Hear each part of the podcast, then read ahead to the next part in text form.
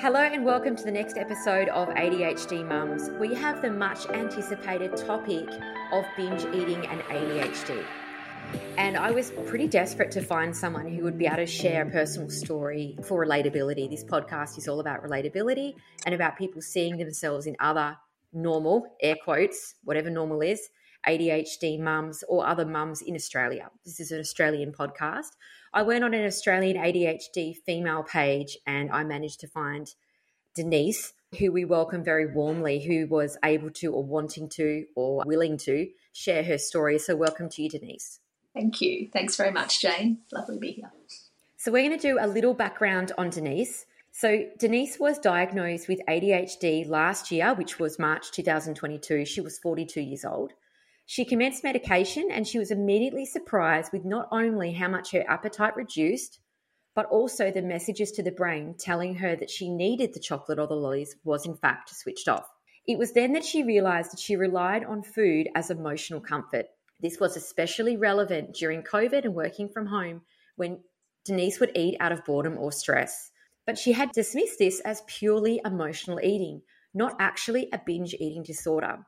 Prior to her ADHD diagnosis, Denise was initially assumed a binge eating disorder involved eating an entire packet of Tim Tams in one sitting, as an example. Denise has not actually ever done that, by the way, but that's just an example. But perhaps have three of them twice a day, and then also a couple of rows of chocolate twice a day, one or two biscuits, and then dessert, then equals actually quite a lot of food. So Denise, looking back, was in denial. She says, This isn't me, and had no idea of the impact that binge eating has on ADHD. Denise, commencing ADHD medication, has managed to get that under control. And we really wanted to explore what that looked like for her pre and post diagnosis and how that's made a big impact. So, thanks, Denise, for giving me such an in depth bio. I think that really sets the tone for the episode. Beautiful. Not a problem, Jane. Thank you. Yeah, that's me. I like to over explain. I guess I think that's a lot of ADHD brains as well do the same thing. so, oh, lots of detail. Great. I actually read your bio and I thought, I know exactly where we're going. This is great. So, okay, so Denise, let's take a step backward from the bio and talk about how was the diagnosis journey like for you? What were you like pre pre diagnosis? What led you to get diagnosed? Because everyone's always interested yeah, in that kind of story. Yeah, of course. So basically, I was actually diagnosed with ADHD by my psych my psychologist, who I started seeing in May 2021. Like many people, again during COVID, I didn't realize that my anxiety was actually initially diagnosed as generalized anxiety disorder by my psychiatrist. But thinking everyone else is anxious, it's fine, it's it's normal. It was doing a mental health first aid course when I looked and went, oh, this isn't actually this is me to a T for generalized anxiety disorder. So I'd already been seeing my psychologist. He basically, yes, so after it initially diagnosed me with generalized anxiety disorder, I think in about November 2021, I did in one of our sessions just happened to ask him about whether I had, I had experienced a concussion as a teenager, falling off a horse. I wanted to know if it was still going to affect my focus and concentration because I still had trouble concentrating all these years later. So that for him twigged a hmm, ADHD sort of path. I have a family member who has it as well. My kids have it. So he kind of went, hmm, okay, right, let's let's let's dig a little deeper. So I was once he did the we did the questionnaires. He once I I think I only had to wait about three months. Luckily, I was very fortunate to get into a psychiatrist, so I wasn't waiting too long. It felt, of course, still felt like the longest wait when you've looks like I've got it, but and I was remember being terrified of commencing medication, thinking, what if it changes me? What if it total like I'd never tried any depressants for that same reason? I was terrified of it numbing my emotions. I'm a very emotional person, so but knowing that well, this could after a family member of mine has taken medication, he had said it was a big change for him. So that's how I was diagnosed was through my my therapist, who actually has ADHD himself too. So he kind of twigged, I think, a few few different things. It's, uh, so yeah, I think that answers that question. I believe. If, if any other questions, Jane. So, what the medication path like with you in terms of did it? Did you have to trial a few? Did it work straight away? What did that initially feel like? Oh, yes. So initially, so I, they tried me on their short acting, and it did. Like I was lucky enough to not have to go through a big trial. The first time I took the thing the was the dexamphetamine short acting. Within 20 minutes, it hit. It was like a, it just went quiet in my brain, and it was like, oh my gosh, what what's just happened? Like it actually, it was it was quite jarring because when you're used to noise and fuzz in your brain, 20 pretty much 24 7 because don't sleep very much um, you, you cannot believe how quiet it is and so that's i remember that's what my psychiatrist did say he said if you have it and you take these you will know it'll tell you if it'll work. It will hit you. That'll prove it. Even though he knew i bought him my report cards from school i'm a bit of luckily i'm a bit of a hoarder with that stuff. So the I had those, and that for him was the big, oh, yes, you've had this since childhood, because it was always that same thing. And many of our report cards, I think all of us say the same thing. Oh, she just tried harder, if if she stopped talking, she could just focus better, or stop daydreaming, and all of that. So that for my psychiatrist, yeah, gave him that yes. So yeah, we did the short acting for 12 months and then I moved over to the long acting January this year and so that was no problem either. Was that the Vyvanse then you're on now? Yes, I'm on the Vyvanse now. Yes. yeah, beautiful. And do you um, do a top up with the Dex or do you just do the Vyvanse once a day? No, no. I'm just doing the Vyvanse one, once a day. I'm on the 40 grams, so that seems to tie me through. I don't seem to get a crash or anything like that. I remember being initially concerned going from asking him like, "Am I going to go through a week of no sleep at all because of my body getting used to it?" He said, "No, because you're on stimulants already. It should just basically cruise through." And he was right. I didn't feel any different. So I have heard people say, uh, there's a friend of mine say that dexamphetamine is good for clearing the mind. Because I will say, and I think a lot of people will agree here, that you get that honeymoon period with meds. No one told me that. You get that first week where it is bliss, is just oh my god, the best. And then it, obviously your body gets used to it. And so it's never quite there, but it's so much better. Like I got to a point that I was even thinking, do I even have ADHD? Because I got so used to that new normal. So it wasn't until one morning I think I didn't take my meds until might have been about I normally take them at seven, and it was about eight thirty. Hadn't taken them yet. I was cooking us all some breakfast, and I flipped out because I didn't have the couldn't find the recipe, so I was trying to remember it and I didn't get it at 100% correct, you know, perfectionism right, and I lost it. I burst into tears, and that's when I was like, right, okay, that's the medication. That's what curbs a lot of that. That's what the anxiety is as well. It brings out that whole, although the sky is falling, the worst case scenario. Like really, it was it was some French toast. It was not that logically, but the brain it, it definitely calms it down. So the Vyvanse works it doesn't quite quiet the chatter, but it brings down the anxiety still. So it's much, much better. And I think my husband and my husband noticed a lot more laid back. I feel a lot more laid back with the kids. When my daughter, she's like a mother, very emotional. If she has a big emotional meltdown, I can actually go, okay, and be calm instead of before I would react myself and get into a panic, anxiety. so it's absolutely game changing, most definitely.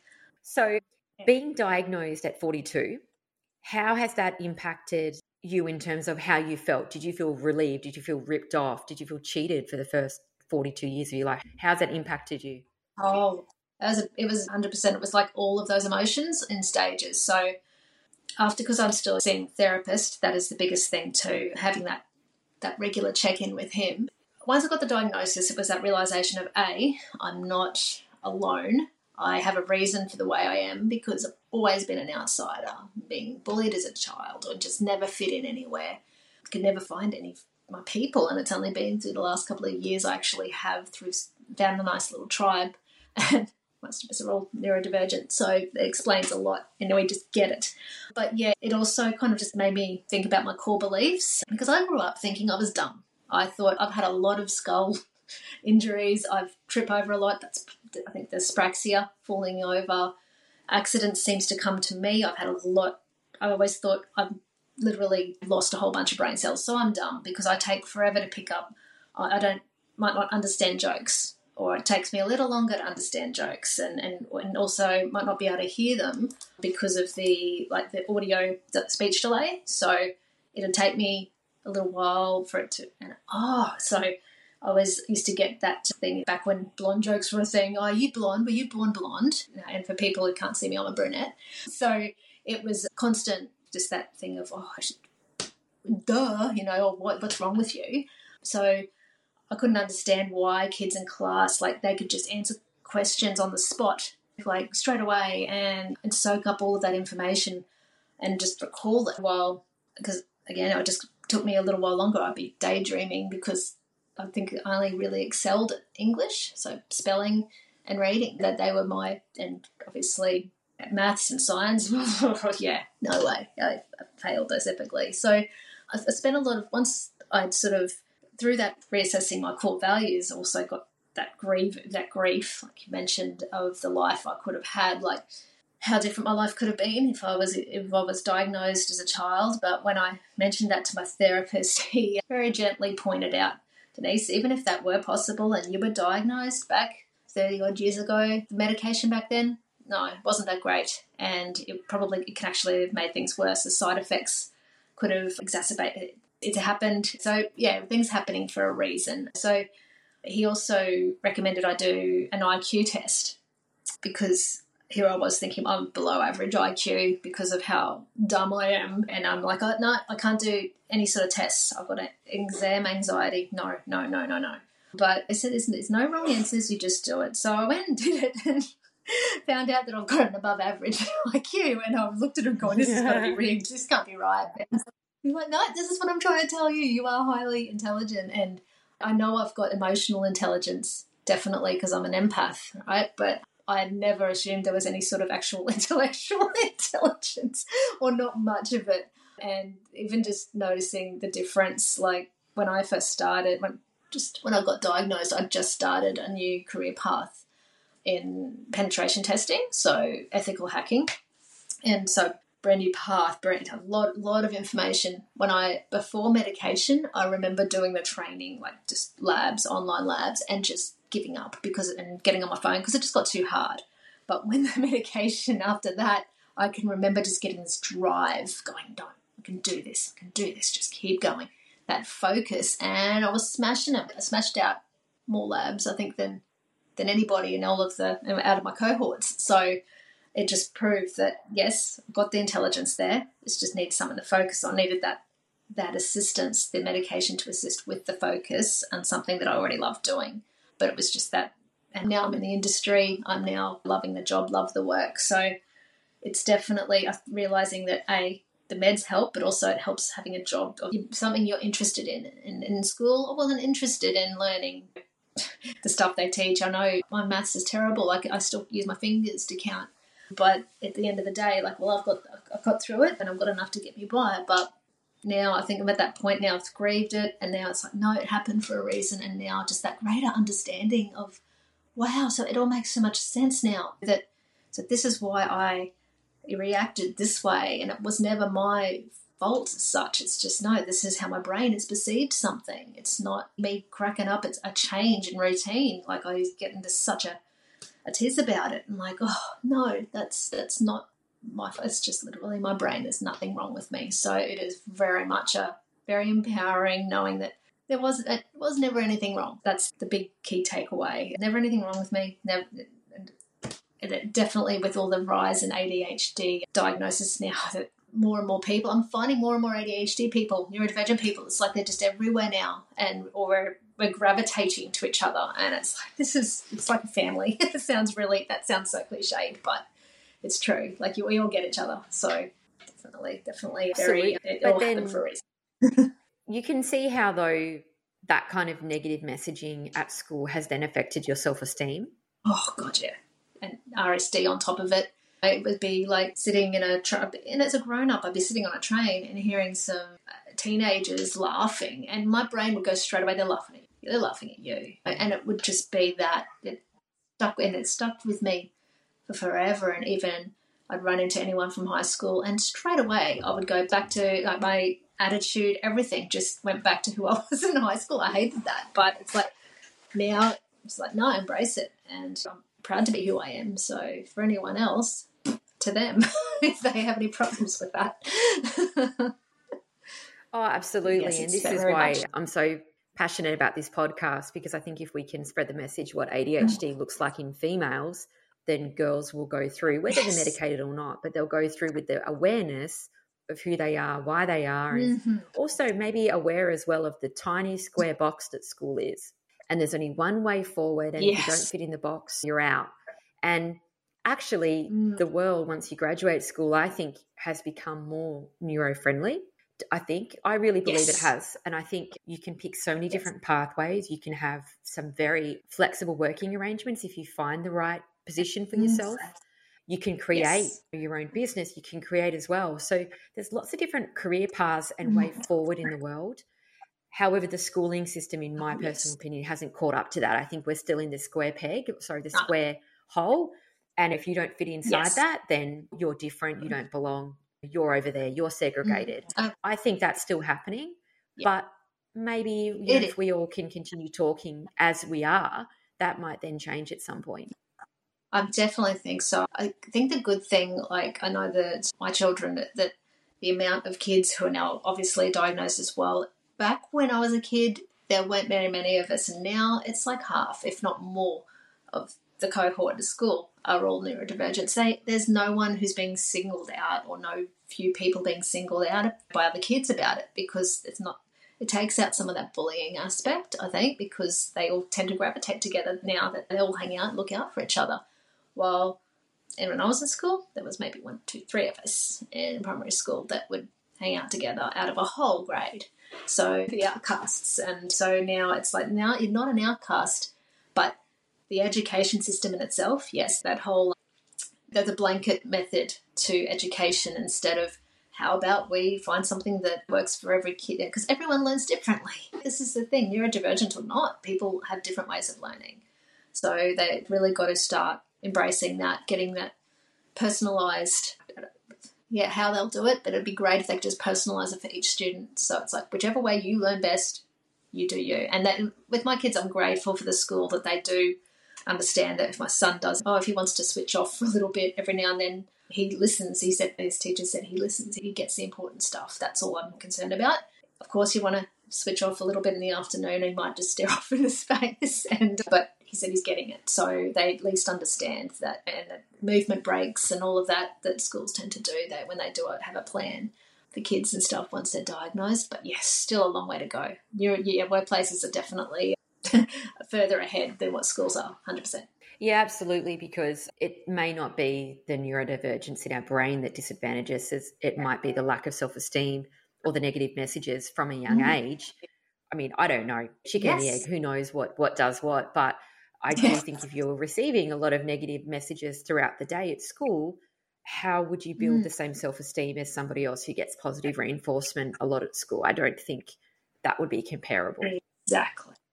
Now, Denise, let's talk about emotional eating and ADHD. Let's talk about how it started. Give us the story on that. Yeah, so basically, like I mentioned with the biography, didn't know being an emotional eater until COVID lockdowns and being in place. I, I'd struggled with keeping my weight at a manageable level since having my kids. My youngest is like eight, but as a child, I forever had a sweet tooth and was really picky eater. Very didn't want to eat my vegetables, and I just was always indulging in the sweet stuff naturally. Very very had high metabolism, stick thin, so it, it never went anywhere when it came to the weight at that point. But looking back, like now, I think yeah, as a teenager, go go head to the shops after school, go buy some Pringles or chocolate, and I'd actually sneak it into my bedroom and eat it in secret while reading a book. So I would lie in my bed with this food under a doona, so that if mum or my stepdad knocked and came in, they wouldn't see me eating it. So that again is a big oh my god, I was eating in secret again. should have been a big telltale sign. Didn't realize that again. Didn't know anything wrong with it. Was anything wrong wrong with it because I used it as an escape from school, an escape from just all of that. This was retreat into a book, and I've got my yummy food, and it was uh, and it was company, I guess, as well. Escape the loneliness. So, but obviously, yeah, once uh, hit 18 and I was already very thin, but I've got glandular fever. So I got down to 42 kilos in a week and I would have lost like eight kilos. It was ridiculous. So I was trying to put on weight at that point. And yeah, so I tried eating pies, chocolate, Coke for breakfast. My colleagues, my first job, remembered for years that, oh, yep, that I'd have my Coke, my, my, yeah, and just have that chocolate and Coke for breakfast, go to the gym, bulk up.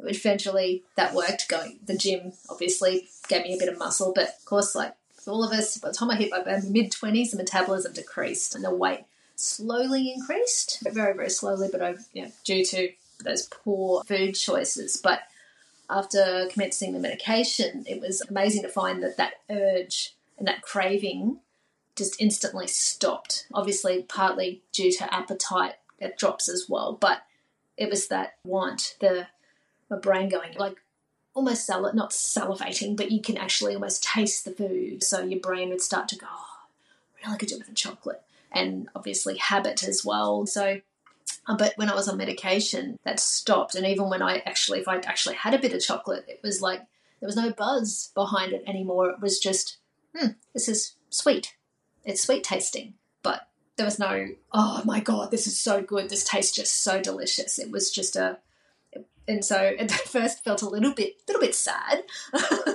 but then realizing that sad because it was like, where's my buzz? And then, but realizing, ah, no, it's the binge eating. And that's what it actually was. And the medication was actually filling that gap, giving me that dopamine that I was actually seeking through eating. So, and then doing obviously all the research that people with ADHD, of course, have a higher chance of addiction or you know cravings towards those unhealthy habits, food, alcohol, drugs, whichever. There's, there's that same want, that same you have to have to satisfy that need. So the medication, it just it just switched it off. It was yeah, it was a big revelation. So yeah, that was the I think that's that's probably yeah. Does that again. No, no, absolutely. Yeah, absolutely. Because then I go. absolutely.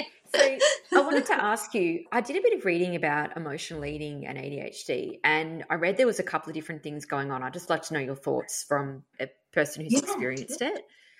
So I read firstly that people with or women with ADHD can really struggle with eating and weight and health in regards to the executive function that needs to come into place.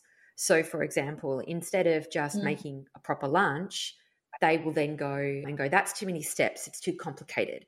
Telling someone to meal mm. prep could be completely overwhelming because you have to buy all the food, do the recipe, make it all, put it into containers, put it in the freezer, and then bring it out in certain times. Those steps can be completely overwhelming. So, there's a few different theories around executive function and the amount of steps it takes and the frustration that goes along yes. with preparing a healthy meal and then also emotional mm. eating. And I was wondering what that kind of looks like for you, that interplay. Yeah, so, well, it's funny you should say that too.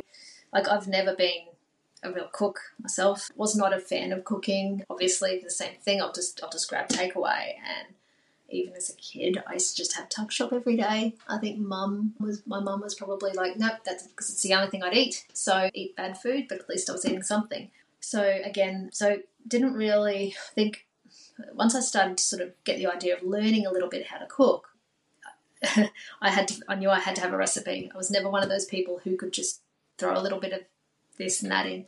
No, need to follow those instructions. But I now, so it was only been, I think back when, it was just before I fell pregnant with my daughter, I went on Michelle Bridges' diet, the food, the, so that was a lot. I remember struggling, but I, it worked because I lost the weight, but I also had at the time a toddler, when he was down for a sleep, I would use that to meal prep and the food was good and everything and I lost the weight, but then I had my daughter and then yeah, that the two, yeah multiples, any chance of that sort of stuff just went out the window. I had no spare time to do it. So the weight came back on, unhealthy eating kicked back in again. But since early last year, my husband and I have been using uh, just HelloFresh. And what is so good about that is obviously, like a lot of these other ones, that they give you the food.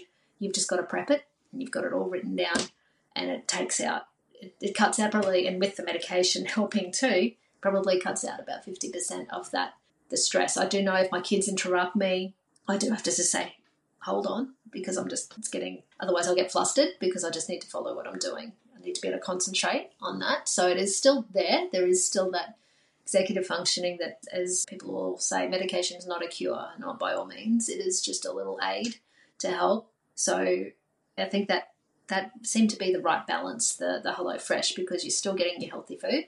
you are making it, but you're not having to go tackle the shops and trying to find everything. I, I'm still executive functioning wise with grocery shopping. I hate doing the online shopping because you can't get exactly what you want. So not always. So I end up going down to my Woolworths, our local Woolworths. That's a bit quieter, but I go at seven seven a.m. in the morning because I'm an early bird. I avoid the crowds. It's bliss. I've got my noise cancelling earphones on, and it's just nice. So I can get it all done in one hit. It's all done early in the morning on a Saturday morning, and I don't have to worry about groceries. But with things like these HelloFresh, it takes out that that stressful part of having to find exactly what you need and trying to navigate the shops like oh i'm trying to find this particular ingredient it's just yeah so much better i find that helps it's all those little things you the little life hacks you find along the way that like i said it's not a cure. It's just to help make things that little easier. My husband and i just went to the chemist mid-morning this morning. Again i normally go first thing on a saturday morning if i have to get my meds yeah, picked up. And it was chaos. Absolute fully busy. And yeah, I'm just reminding myself this is why I come early and just I kept mostly calm, but yeah, I'm not still not a friend of those crowds, and I will. I, my, my, so my therapist has done a thing of I want you to feel uncomfortable and go during those crowded times, and I did. Of course, I guess to prove that you didn't die, you survived, you made it through. You find those little things to make life easier. It's not always about avoidance. It's just to to keep your peace, keep your mind centered, and why put unnecessary stress on yourself if you don't have to, right? oh, absolutely. And I think we should acknowledge as well that takeaway is an easier option a lot of the time. So if you have a brain oh, that doesn't enjoy going to shops or you, yeah, you struggle to organize, there's the recipe, you've got kids running around. Often the environment can be quite chaotic. You might have a child that goes, Oh, actually, I've got this due tomorrow. Now you're sitting down with that child. So when it's chaotic, that fast food is probably just a really what's the right word when you're thinking about it and tempting tempting it's a tempting yeah as, as opposed to tempting. going and cooking properly tempting yeah and mm. the other mm. thing is as well because- i do was wondering whether you found was if you're hyper focusing on something specifically would you then find that you snack more than eating a proper meal because of just speed and time and rushing does that ever impact or do you not eat or how do you the reason I would actually eat is just because I've got my clock. I look at the clock and go, okay, I have to eat, not because I'm hungry, but I know that I've just recently started cutting out snacking because it's like, no, because I was starting to develop bad habits again. Like, okay, I'm not actually enjoying this, but I'm doing it out of habit. And realizing that sugar is just not, I've got arthritis and my hips started hurting. And I'm like, yeah, that's probably what it is. So I've cut that out and my hip is actually starting, yeah, it's eased up. So it's starting to, I think I'm now telling myself too, when it comes to the sugary stuff, that stop looking at it as, as depriving because you can still have it, but just think that I need it to be able to make the meds work properly. I need it to be able to make my joints work properly. But when it comes to eating throughout the day, look, when I'm hyper focused, it's more about things like going to the toilet. I will hold on, but I need to because I'm like, no, I just I'll, I'll go after I finish this. I'm just really engrossed in this this particular exercise right now. I've got to just finish that. And I'll keep doing that over and over and over until obviously, really, it's like a kid, really have to go now. And then away I go. But as I said, I think if it weren't for the fact I'd look at a clock and go, I need to eat now, I probably would just keep going, coasting through until eventually I'd probably get a headache because, yeah, and I'm drinking water, lots of water too, to try and curb that because, yeah, if I, if I think my body will start telling me if I'm pushing myself too hard. I do get the, the postural headaches and that sort of stuff, and like mm. right. And and my German Shepherd, who's normally here, they're at the groomers today, but she also will come up and want to play, so she gets me away from the desk to break out of it a little bit because if I spend too long in front of this the computer, I do start getting agitated too. So even though I love doing what I'm doing, you've got to have that break regardless. You've got to snap out of it as much as it's very hard because your brain wants to just keep going. oh, absolutely, absolutely. So, what advice would you have for anyone who's listening that's struggling with emotional eating? Like, what kind of things do you think has really helped you move forward? I, I think when it comes down to it, uh, like, if there's anyone who feels like they're just mindlessly going to the pantry or the fridge and just forever thinking about food, how good it tastes. It'd be, I'd initially just be encouraging them to even do things like start a food diary, but also just start noting the mood you're at. Like there's my psychiatrist has an app called Soul app, I think it is, and you can uh, there's lots of those ones where you can put your mood, what you're feeling at the time. Because if it's emotional eating that's actually triggering it, it could be a case of just digging deeper, find out what's that cause of emotional eating, or is it just you're bored, you're bored, or is it are you actually hungry? Okay, if you're hungry and you've had food, you need to have water.